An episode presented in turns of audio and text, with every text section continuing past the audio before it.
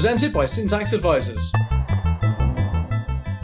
Welcome to E T F T V, your insight into the world of exchange-traded funds, issuers, and investment.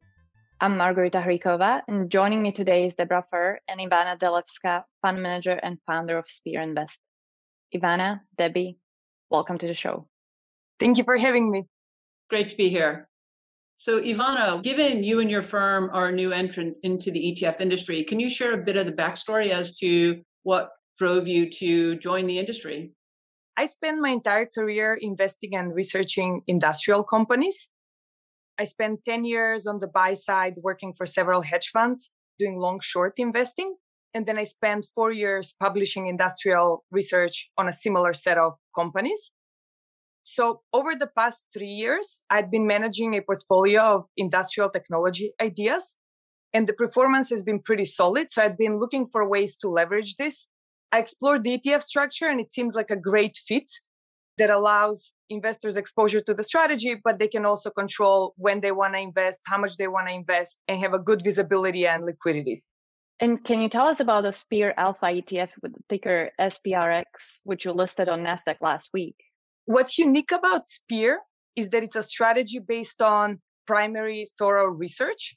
Our products are much more similar to a long bias hedge fund, where it's all about the individual stock selection, consistency, and high hit rate. Unlike most thematic products on the market, we offer access to a very select basket of companies, so we don't offer broad exposure to a team.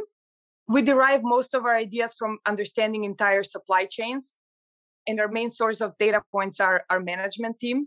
So we also spent quite a bit of time eliminating underperformance, and we've been able to identify major accounting issues in the past, major environmental liabilities that were understated.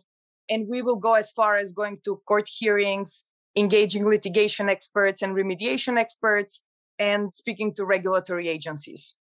And what type of investors do you expect to use the E T F, and how will they use it?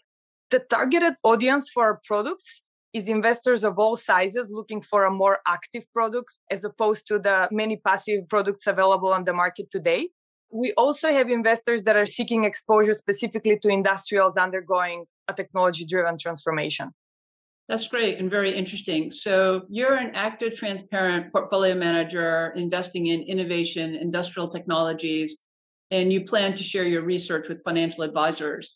That sounds very similar to Kathy Wood and her team at A R C, which have done amazingly well.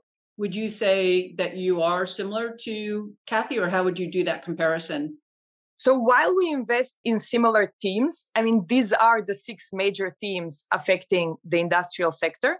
Our products go a lot deeper in the supply chain. As an example, in the electric vehicle supply chain, we have significant investments in lithium mines, charging station, electrical components.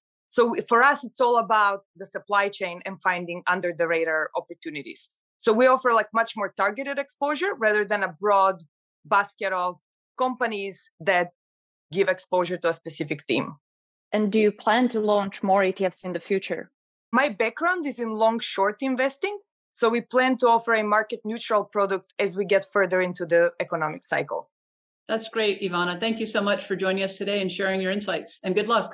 Thank you for having me. Debbie, can we talk about some of the other news in the E T F industry last week? It's actually been a continuation of a pretty exciting year. So if we look, we're starting to see the clean data for end of July. And what we see is the E T F industry has reached another record globally. We're now at nine point four trillion dollars invested in E T Fs.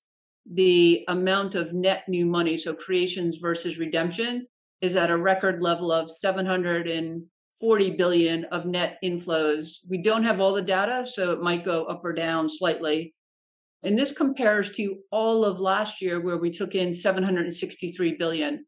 So we're just short of that full year twenty twenty number, and we're only at the end of the seventh month.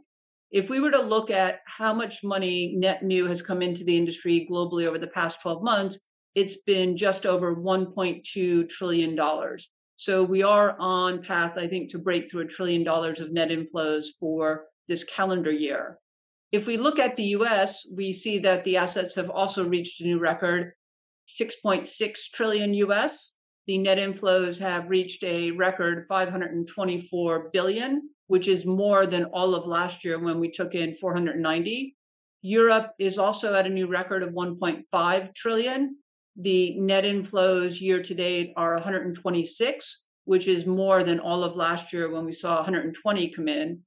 Other markets have seen significant inflows, but we haven't seen them beat the level of net inflows for all of last year. I think if we look at where the money is going, we're definitely in a risk-on environment. Equity E T Fs have taken in the majority of net inflows so far year to date. It has been five hundred fourteen billion. That's more than the three hundred sixty-five that was taken in all of last year. Fixed income is at one hundred thirty-one, which is less than what we saw all of last year and slightly less than the net inflows of one hundred forty billion taken in at this point last year. Active E T Fs account for about four point three percent of all the assets. So although they're a lot in the news, we're not seeing that they have significantly increased their share of global assets. There have been a lot of launches, there has been a lot of interest, and we expect more to come to market. And for commodities, we're seeing net outflows. So clearly, last year, we saw many people moving to gold investments, thinking it was going to be an inflation hedge, as well as a safe haven. So a lot more news to come. It's exciting to see the E T F industry continuing to go from strength to strength around the world. Thanks for another great update, Debbie. Thank you to our sponsor, Syntax Advisors, to Ivana, and to all of you for watching. To watch prior episodes and to see news from the E T F industry, visit e t f t v dot net. Thank you.